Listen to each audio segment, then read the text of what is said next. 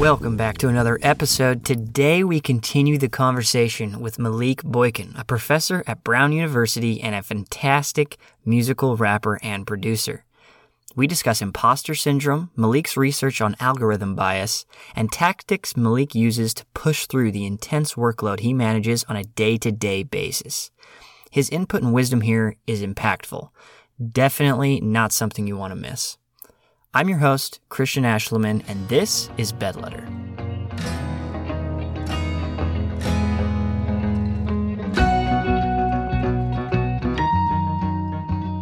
If you enjoy the show, the best way to show your support is by heading over to bedletter.substack.com and subscribing.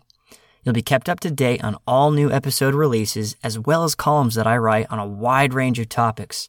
Anything from Olympian Simone Biles to the war ending in Afghanistan to the funny interactions I have with the world. It's all over there. Also, be sure to check out Malik's new song, Dancing for Freedom. It's catchy, it's full of meaning, and it definitely, definitely deserves a listen. I know I've listened to it more times than I can count at this point. The links to the Substack, the song, and everything else can be found in the description of this episode. Now, let's hop into the rest of the interview. I really hope that you guys enjoy.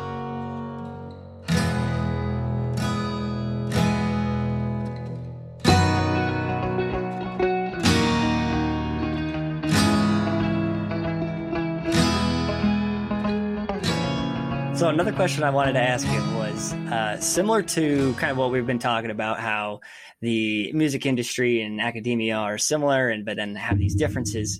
Um, when you started making music, uh, or or inversely, when you started gaining success in in your academic career, did you ever did you ever experience uh, imposter syndrome? Did you ever, and if you did, how did you like overcome that? Yeah, I feel like uh, the you know I feel like imposter syndrome is like a thing that almost everyone experiences. And if they don't experiencing it, if they're if they've never experienced it, then they're they're probably narcissistic, right? Yeah, absolutely. And it's like uh, for me, you know, I've experienced it in a lot of different ways. Um, you know, both in academia and you know in in uh, other aspects of my life. But you know, I, I, talk a lot about, you know, not in my research per se, but just when I'm talking to people that I'm mentoring or, or, you know, friends or so on and so forth, uh, about how I deal with that. It's an active process of self authorization, really is like, you know, if I'm going to have it, if I'm going to do it, if I'm going to complete this project or this dissertation or whatever, um, I have to authorize myself to do it, right? And to some level, like other people can validate you, right? But a lot of times we invalidate ourselves. And I do, I literally will talk to myself in the mirror. I do that. I do that uh, on a regular basis, especially when I'm facing an obstacle that's particularly tough. Um, and I face the man in the mirror, um, literally, not figuratively. But it's like if I can convince that person on the other side that um, I am strong enough to make it through the thing I'm navigating, uh, that I am good enough and deserving enough to uh, achieve the thing that I'm reaching for, um, or that I have, you know, all of what I need uh, within myself, which doesn't mean that I'm going to do it by myself. You know, sometimes that means that I have the, the, the relationships and the, the ability to loop in the people that can help me close the gaps or, you know, the ability to go sit with the person who knows the thing that I don't understand for the amount of hours that it takes to, to, you know, get the basics to then go work on that thing myself is really going to start, you know, with me. Like I have to go do that. I have to then authorize myself to go do that, right?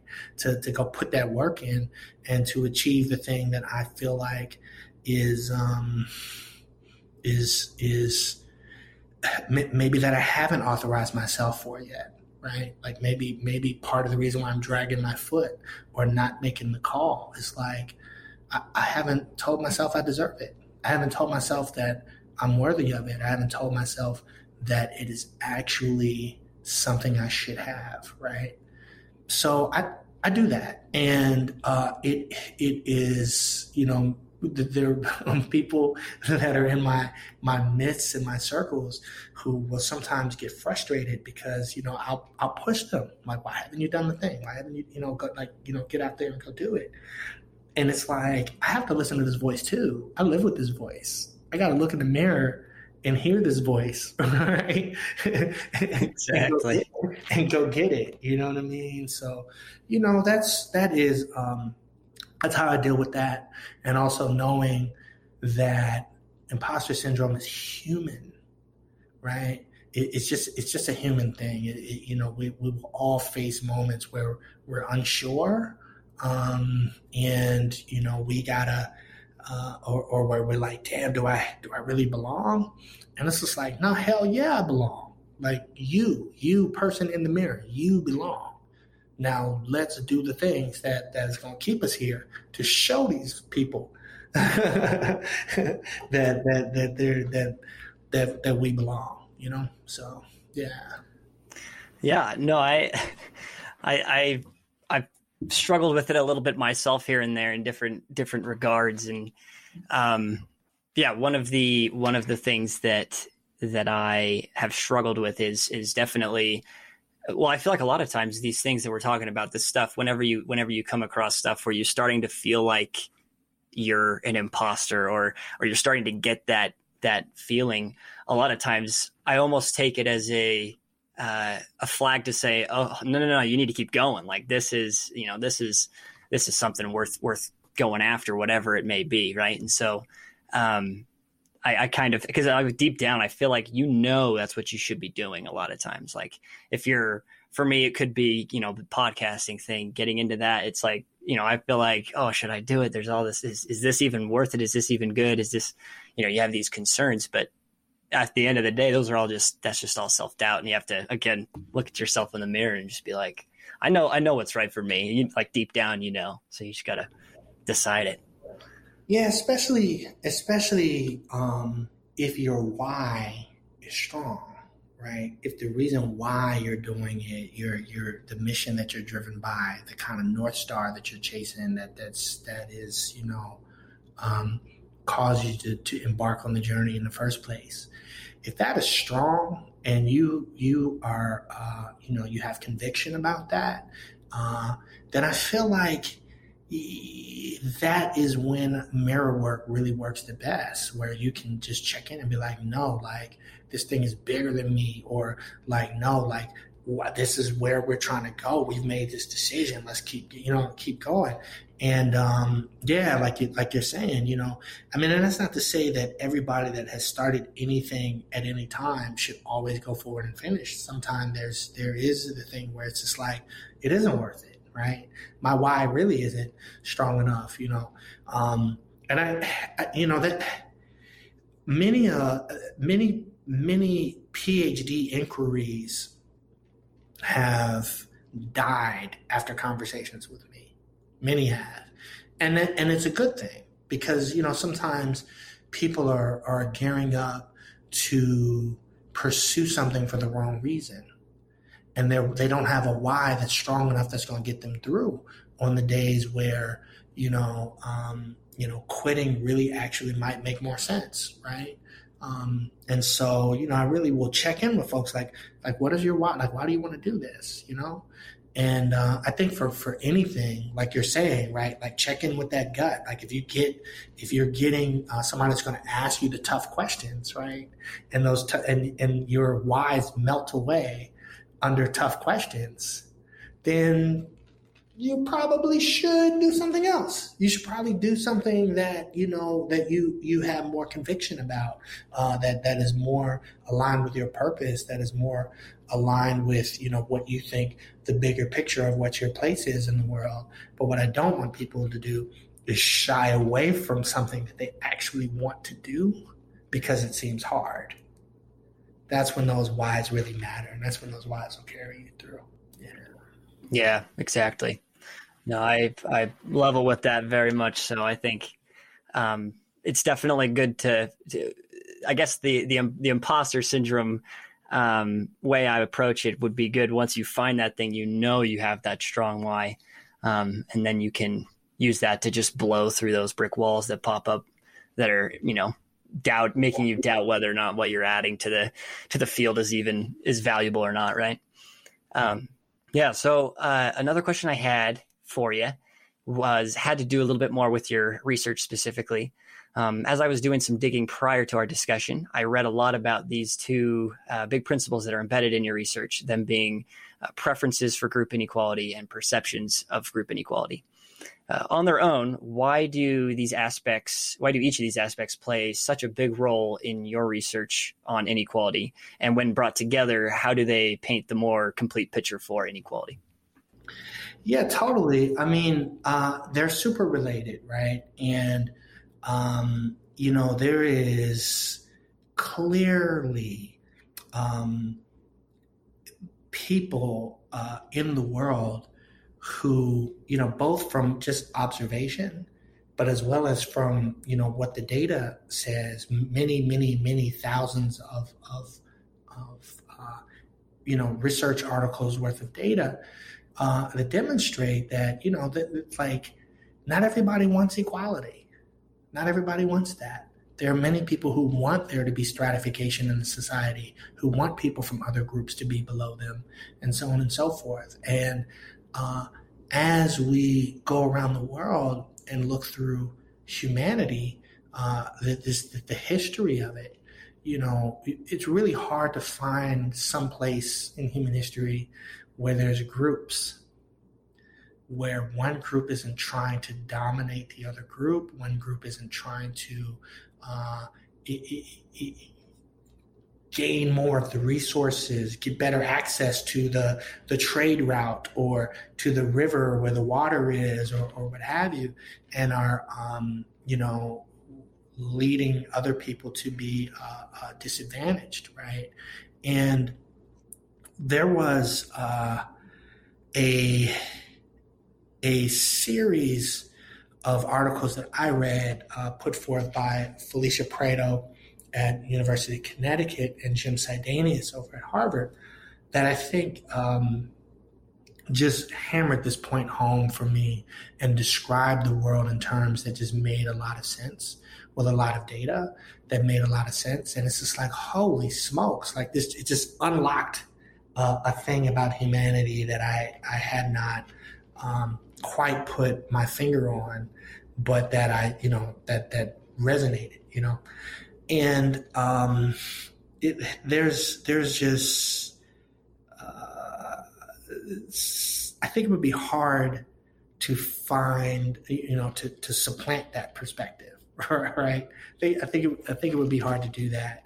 And so then we have to you know to navigate around it or, or deal with it or find ways to mitigate it or find ways to you know find common ground and so on and so forth uh, because there's also people who are really um, egalitarian oriented. There are people who really want equality in society and who really want uh, uh, people to have you know fair chances and fair shots, as opposed to the rhetoric of fair chances, where then you can blame people for not having. Uh, um, you know the kind of advantages that you have, and uh, you know as you you think about those two competing forces, you know, I, I, feel like it, it is just, you know, it just really rings rings true. And I think we see it in our networks, we see it in the news reels, we see it in history, and we see it in the data. Absolutely.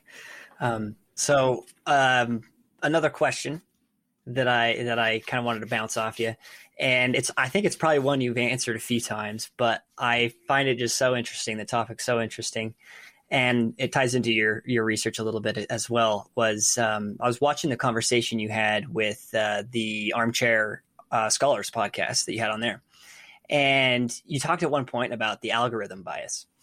And now, personally, I, I had never really heard of it, um, and I definitely haven't ever really like conceptualized society or just like what's happening on social media, what's happening on just in advertising, marketing, all everywhere. I hadn't really conceptualized it this way. So I was I was watching that, my mind was kind of blown, and so I was kind of hoping you could explain it a little bit and it, it, kind of how it works and how it affects people like every day because that's kind of every day is what makes up your life, right? So. Yeah, I, I, appreciate the question a lot. And this is really just in a very strong sense where my research is headed and where I've, you know, just devoted a lot of my attention. But, you know, from from one standpoint, uh, we are automating a lot of things. Um, there's a lot of decisions that need to be made. There's a lot of data that's being aggregated, and people are developing algorithms to classify things, to put it in this bucket or that bucket, or to say, you know, yes or no, right? With like 700 columns of data across, you know, 50 million people, uh, a mathematical principle will then make a decision rule because, you know, one person doesn't want to sift through all the data and can't, right?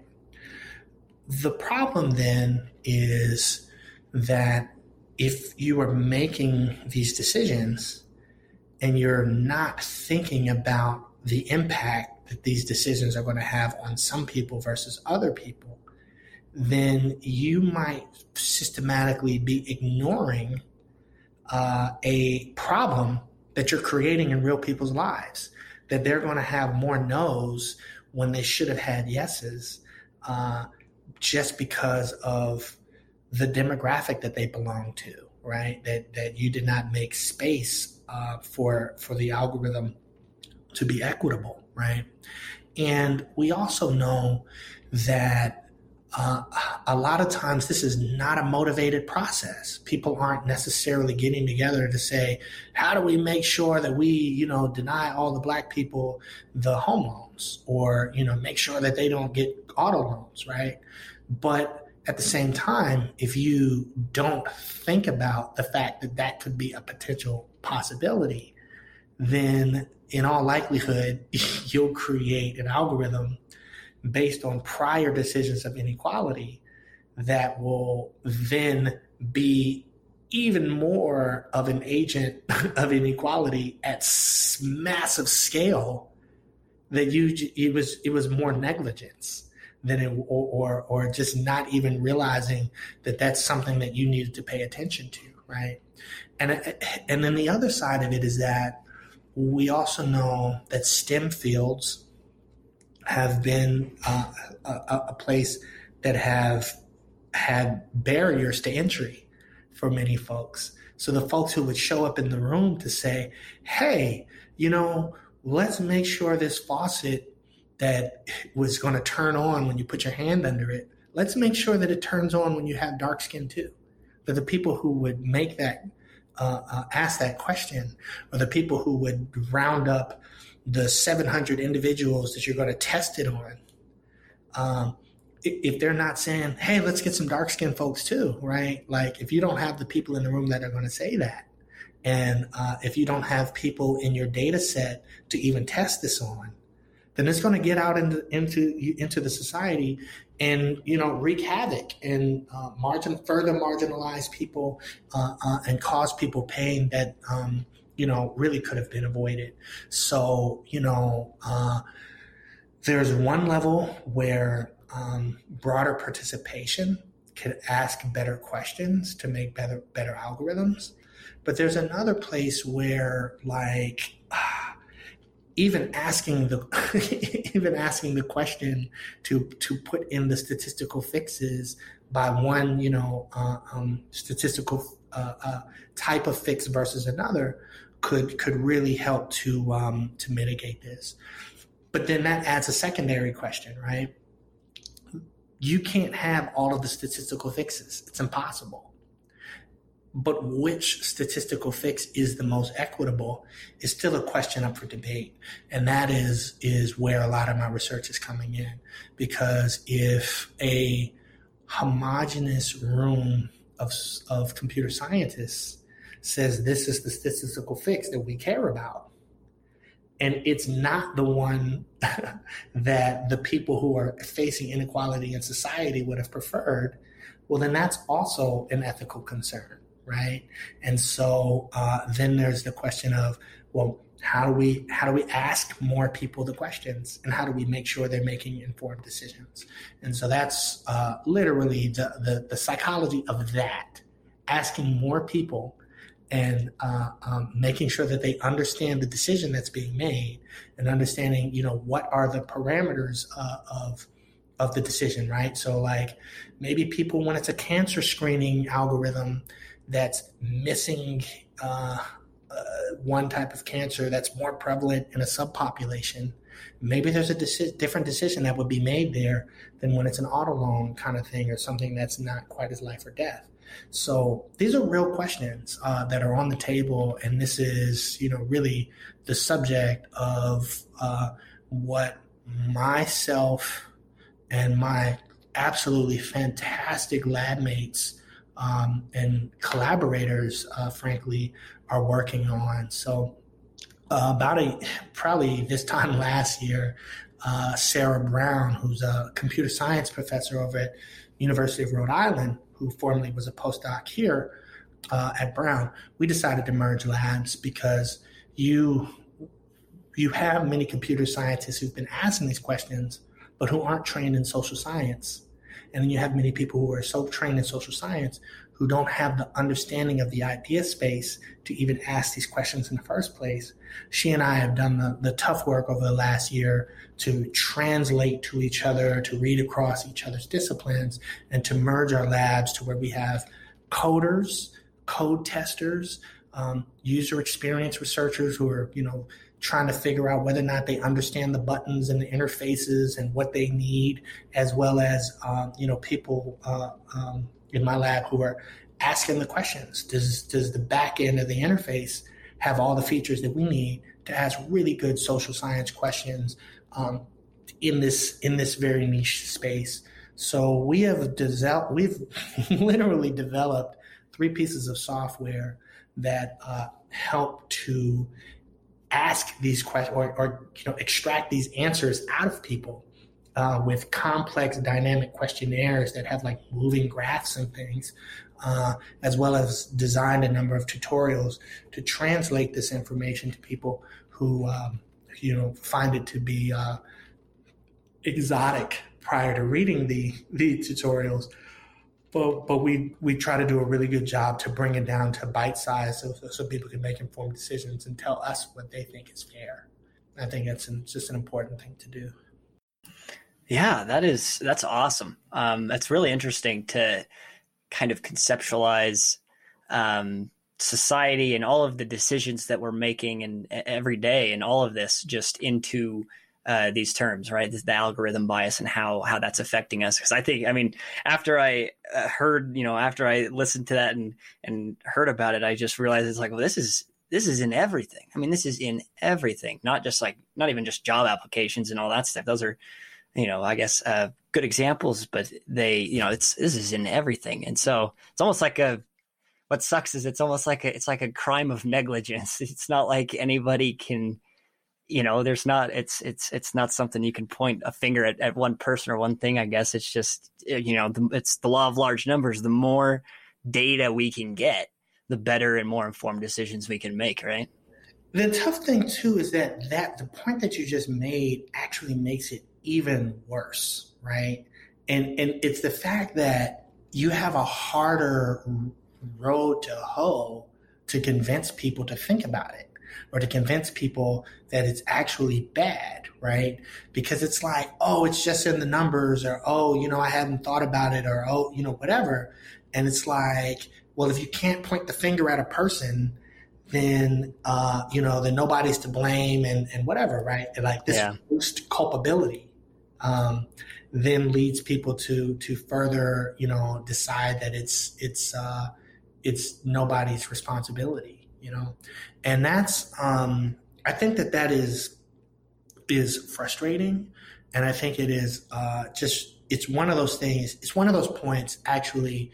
Uh, was made in a talk by Jennifer Richeson, uh, one of my favorite researchers. She's a, a professor uh, at, at, Yale, also, uh, one of my mentors, who made this point uh, uh, in a talk that she gave last year, and it was just like, man, that is profound. You know, much in the way that that uh, implicit bias when people say, "Oh, well, we all have it, and therefore we don't need to pay attention to it," right? Then it's like, no, you you have to pay attention to it because people are going to die, or people are going to be uh, uh, wrong, wrongfully imprisoned, or people are going to have, you know. Uh, um, miss out on an auto loan and have other complications or home loans have other complications uh, in their lives because of this. So we got to figure this out right? Like like it's it's just just because there's nobody to say dang i messed up so I, now i need to go do the things. It's like nah like like we all messed up. We all got to figure this out uh, or, or else we're you know implicitly deciding that this type of inequality at scale is okay uh, on our watch. And I, you know, I just I think that that's that's not okay, and and we sh- should just collectively try to solve it. Absolutely, um, it's it's interesting because I mean, I guess if if psychology and sociology has taught us one thing, it's you know, group, once you get a whole group together, they're to, and something bad happens, everyone's to say, oh, he's to call 911. No, call 911. Nobody calls 911. Nobody's going to do anything. Right. So there is, there is something, I think that's a very good point. That is a profound point to, to, uh, there is responsibility that needs to be taken, even regardless of the of the level of it. It needs to be taken so that we can do something about it. So we can call nine one one and good things can happen. Absolutely, yeah, totally. So, um, uh, another question I got for you is one topic that I am always super interested in as well is how successful people overcome their everyday feelings about work, right? About the about the parts of their thing that they're passionate about that aren't so fun, right? Um, as someone who has accomplished so much already, both in academic and and in your music, how do you how do you manage your time? Your your emotions, your behavior in order to uh, push yourself to achieve? Like, what are some of the tricks you use to get out of bed every day and like go out and just crush it like you have? You know, I appreciate that question, and really, you know, the answer is different things at different times, uh, and you know, certainly all isn't uh, as glamorous as it looks or as linear as it looks. And there, there's, you know, been bouts of, you know, sadness and bouts of, you know, feeling overwhelmed and, and, and days where that mirror work was necessary. If it was easy, then that wouldn't be necessary. Right. But it's not easy. And, um, you know, for, for the years that I was in graduate school, uh, the many, the many years I was in graduate school, um, well, okay, let's let's take it a step back. Okay, so one, I was not always a good student. I, I, had certainly stretches of, of life where I was an awful student. I stayed back a year in high school, uh, dropped out of college the first time, and you know went back. Um, you know, just after I picked up a lot of time management and and life skills in the music industry, right? So I went back to school the second time with a lot of trepidation you know, just kind of like, man, I wasn't a good student last time, but you know, I got this goal. I ultimately want to be a psychology professor, but you know, I don't know if this is going to work out, right? So at that point, I made the decision to turn in every single assignment on time to the best of my ability, given the time that I had. Doesn't mean that everything was going to be perfect, but everything was going to be the best I could do with the time I had, right? And I just kept that as an ethic and rode that to my first 4.0 I ever got in my entire life, which I got as like a, you know, like a 30 year old man, right? Um, and wrote that to my second 4.0, my third 4.0, and then ended up with a 3.9 in there somewhere, right? Um, and in graduate school, my master's degree was, you know, I look back and was just like, man, how did I do that? A lot of it was the same, right? Just this this ethic, because you know I was like bartending and, and like research assistanting and and whatever else, and it was just kind of like, you know, am I doing the best I can? Am I am I doing this to the best of my ability, right? And I checking in with myself about that, and like if I had that ethic, then it was going to motivate me because I had established a standard for myself that was like a new one, right? Um, and that then caused me to create lists and you know calendars and you know so on and so forth because this this newfound sense of accountability that I acquired in the music industry kind of carried over to you know how I was approaching my schoolwork. Now you know there were tough days during the dissertation process and so on and so forth, but it was like I'm going to write four hours today. I don't know what four hours those are going to be. I might linger in bed a little bit longer than uh, I might, you know, like some days it's tough to get out of bed. But you can have a day that's where it's tough to get out of bed and still write for four hours. you know what I mean? And so it's like, all right, I'll get out of bed at noon. Fine. And then I'll, you know, go to the cafe and uh, I will sit down and um, even if it takes me eight hours to write for four, then I'll take eight hours to write for four. And if I get anxious, I'll go do some jumping jacks or whatever the hell I need to do to get back in the chair and face that document, right? Um, and that also uh, was the era where I came to appreciate feedback, right? So, like, sometimes, you know, feedback is dreadful and you're afraid and you write this thing and somebody has sent it back to you with all of these edits and you know you can't even read the stuff because there's so many track changes you know what i mean? It's like what did i even say? Like everything's red now right? But but you know reframing that is just like opportunities to get better opportunities to um, to be appreciative of the fact that somebody cares about you enough to give you that much feedback and you know and just have an ethic of i'm going to get to a point where there's less red I'm going to get to a point where I, my my arguments don't get roasted, right? Like, and just get better and get better uh, incrementally. And um, you know, just over time, uh, it got better. Um, I was relentless. I, I literally, you know, uh, taking it back to hip hop. Uh, Wale on his album Ambition had a song called No Days Off. I took that to heart I didn't take a day off. I think even on days where I was out in Muir Woods or in the redwoods of Oregon or something to hike or whatever, wake up, do a couple hours of stats in the morning, go for a hike, close it out, you know, and I still got my four hours in. Um, but I also, you know, had the opportunity to go do some, some, you know, things that calmed me down or things that fed other parts of my spirit or that replenished my humanity while still, you know, um, being relentless about the, the things that I was focused on.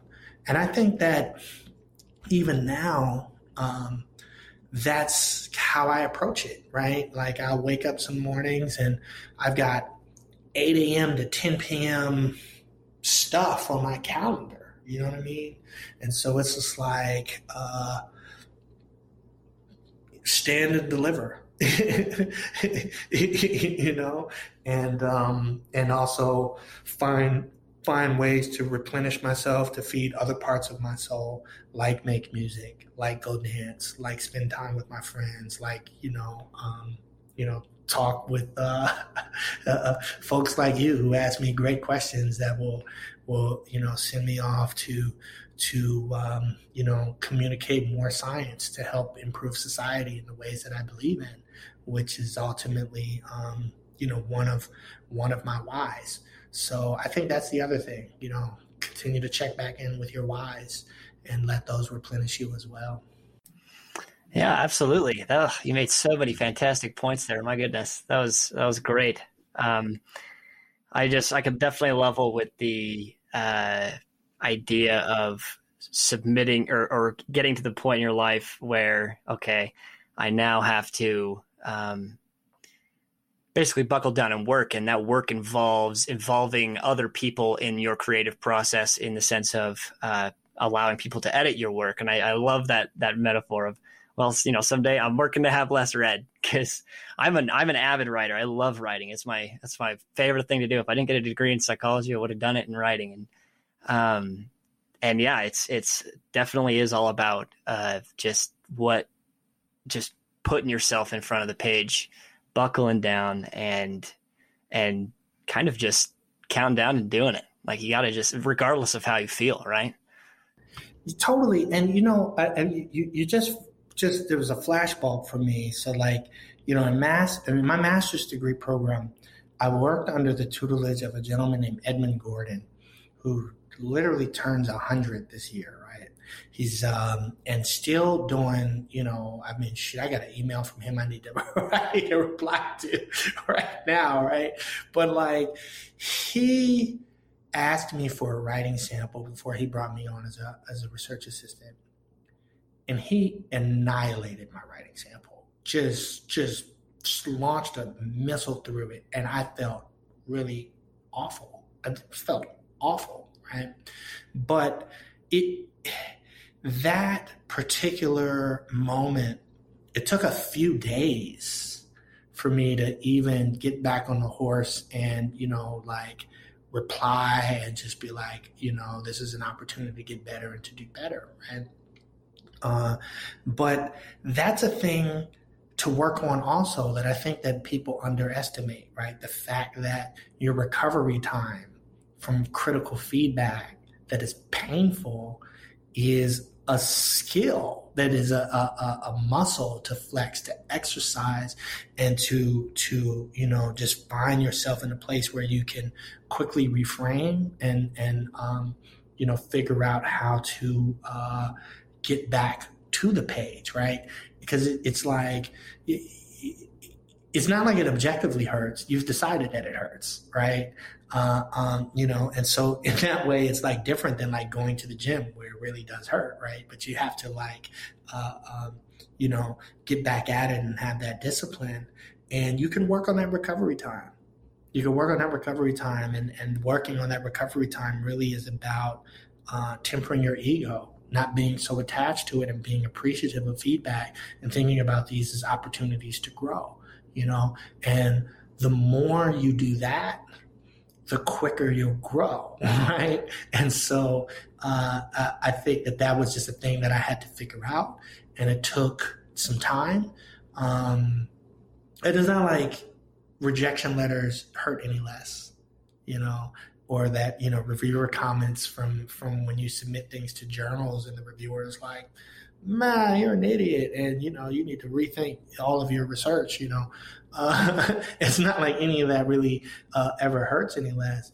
But there's opportunities to communicate better. It's opportunities to learn how to to navigate your uh, work better and to navigate your own emotions and navigate your own ego. Um, and and to improve. There's always these opportunities to improve if we seize them and and do that do that particular work. Um, so yeah. Yeah, no, absolutely. I remember uh, one the one one of the most impactful things I, I ever heard from a professor in my last semester of school was um, he said once you've written something it was because we edited all the time in this writing class I was in, just all the time, every class period, bringing in something new or editing it. People are destroying it, and you know you just have to live with it and go home and try to make a little bit less red next time, you know, like he said. But um, he said one uh, once you've written something, it's it's not yours anymore. I mean, your name is attached to it and all this, but in in the sense of everybody else and it's in the psychology of it, it's not yours anymore. It's out there, and so it's kind of like this: detach the emotion from it, and and when they give you know give it to you back, obviously, I I do think it's. I mean, you you don't. For me, at least, I feel I'd, I'd be concerned if I wasn't like at least a little bit like filling down, you know. But um, I know I think that's a great point of of building up the skill of being like stalwart and and and bouncing back from things like that and having the gumption to do that. That's that's that's very well said. Yeah, it's, it's, it, it'll still sting. You know what I yeah. mean? But, yeah. But but you know, it, it doesn't have to be devastating. Yeah. yeah. Exactly. So just to kind of tie all this up, um, and uh, one question I like asking people is what do you think the best piece of advice you've ever gotten is, or at least what what piece of advice sticks in your mind a lot? Could be education, life, whatever whatever you want. Yeah, that's that's a that's that's easy for me, uh, and it comes from my dad. You know, who um, has infinite wisdom and has been a tremendous mentor to many people who've gone on to do great things. Uh, but my dad, kind of in this, you know, attached to what we were just talking about, uh, has had to remind me on more than one occasion that you're never going to have an undefeated season, right? And it's like, you know, even if you look at the, and I'm, I'm big on sports metaphors, right? But I mean, th- th- this really goes in, in many veins, many aspects of life. It's like even the 72 and 10 Bulls lost 10 games, right? Like there's, you know, uh, um, many game, like uh, three, hitting the ball into play 30% of the time would get you in the Hall of Fame in baseball. It's a 70% failure rate, right? Like that there's just so many, uh, um, you know, other kinds of, of instances, right? Like, you know, folks aren't, folks, folks don't, don't just go undefeated, you know, uh, um, in life, in anything. Um, and, you know, in this game of academia, it's also one of those places where you gotta, you gotta apply for more grants than you're ever going to win. You gotta apply for more fellowships than you're ever going to win. Many people that I know um, landed their academic job as a one job offer they got out of 80 applications, right? Um, and while I know this, right, it's it's not like rejection ever doesn't you know it, it'll it'll still sting you know what i mean? So you just have to um, just remind yourself of of the fact that you're never going to have an undefeated season. Well i remind myself of that often. I hear my father saying that on the phone uh, um, you know when when i have those moments i just go back to that advice and it's just like man you know how do i get this next w how do I how do I get out here and and and and put myself in a position to win the next time? Because you know, if you let this loss lead to your next loss, lead to your next loss because you you didn't try, then you know, then you're you're gonna be out the playoffs. you know what I mean? So you know, yeah. you gotta keep you got to keep that that going. And I, I thank my dad for that piece of advice. Um, at least a couple times a week. It just it'll just show back up, you know. Yeah. Yeah, no, that is phenomenal. I think the, and the second that you start thinking you're going to have an undefeated season, you start believing it, you're going to have a loss. So, best to just believe from the start that you know I'm not gonna, it's not going to happen, and get be off better that way yeah, yeah, get out there and do the best you can and, and, and put up as, as many wins as you can. And, um, but you know, you're going to take some L's along the way and that's okay. Learn from them. Watch the tape. Learn from them. Uh, uh, uh, look at those those edits from the rejection uh, uh, and learn from them, and go get out and do it better the best, uh, better the next time. You know. Exactly. I mean, it'd be a lot better to have even a season full of losses, or, or even a season full of losses and one win, than have none nothing, not even if tried. So yeah, exactly. Yeah. So, um, well, that is all the time we have for today. But I wanted to give a huge, huge thank you to Malik for joining me on the show today, um, for talking about his music and research, and most importantly, for his incredible contributions to the uh, field of psychology and sociology. So, thank you so much, Malik. I appreciate you having me on. Thank you. Yeah, absolutely. Uh, so where where can people connect with your work uh, and check you out these days? Yeah, yeah. So uh, Malik Starx, M A L I K S T A R X. If you just Google that, you'll find me just about everywhere. I'm MalikStarx.com. I'm uh, Malik Starx on Twitter. I'm at Starx Malik on Instagram. But if you look for Malik Starx, you'll find me. Um, but also, uh, my research lab is www.boykinlab.com com, and you can download a number of my uh, papers uh, that are there, and and you know see the the groovy awesome people that are part of my research team uh, as well. So you know, and the music's on Apple Music, Spotify, Bandcamp, and and the different places, and the EP will be dropping uh, in yeah in uh, in good old August. So look for that. And uh, the Dancing for Freedom music video is on the way as well. Uh, shout out to uh, one of my mentors, Matthew Knowles, who is uh, uh, giving me support on um, on the music video. And shout out to Brown University as well, who has uh, been very supportive of my dual identities as an artist and an academic. Absolutely. So there you guys go. Uh, be sure to go check out Malik's new song, "Dancing for for Dancing for Freedom." It's awesome. It's on Spotify, SoundCloud. It's all over the place. Um, you can find it probably wherever you get your music. And yeah, follow him on Instagram and all those places too.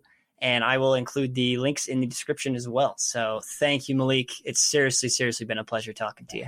Man, this has been a great conversation. Thanks so much for having me, and I appreciate you and this platform. Thank you.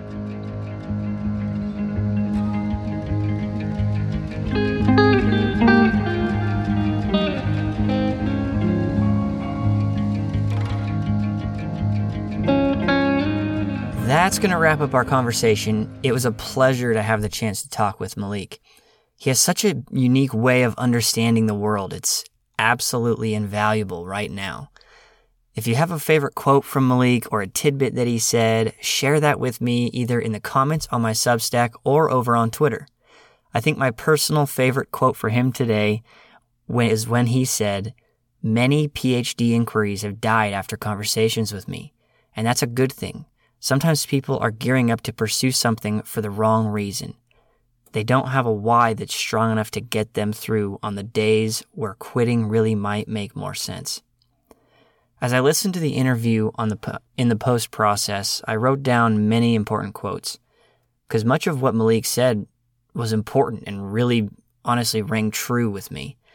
I'd really love to know what your takeaways were. Remember, the best way to support the show is by heading over to bedletter.substack.com and subscribing. Also, be sure to check out Malik's research and his new song, Dancing for Freedom. The links to everything can be found in the description of this episode of Bedletter. Again, huge, huge thank you to Malik for joining me on Bedletter today. It was a conversation that I definitely won't soon forget. I hope you guys have an awesome week. I'm Christian, this is Bedletter, and I'll see you next time.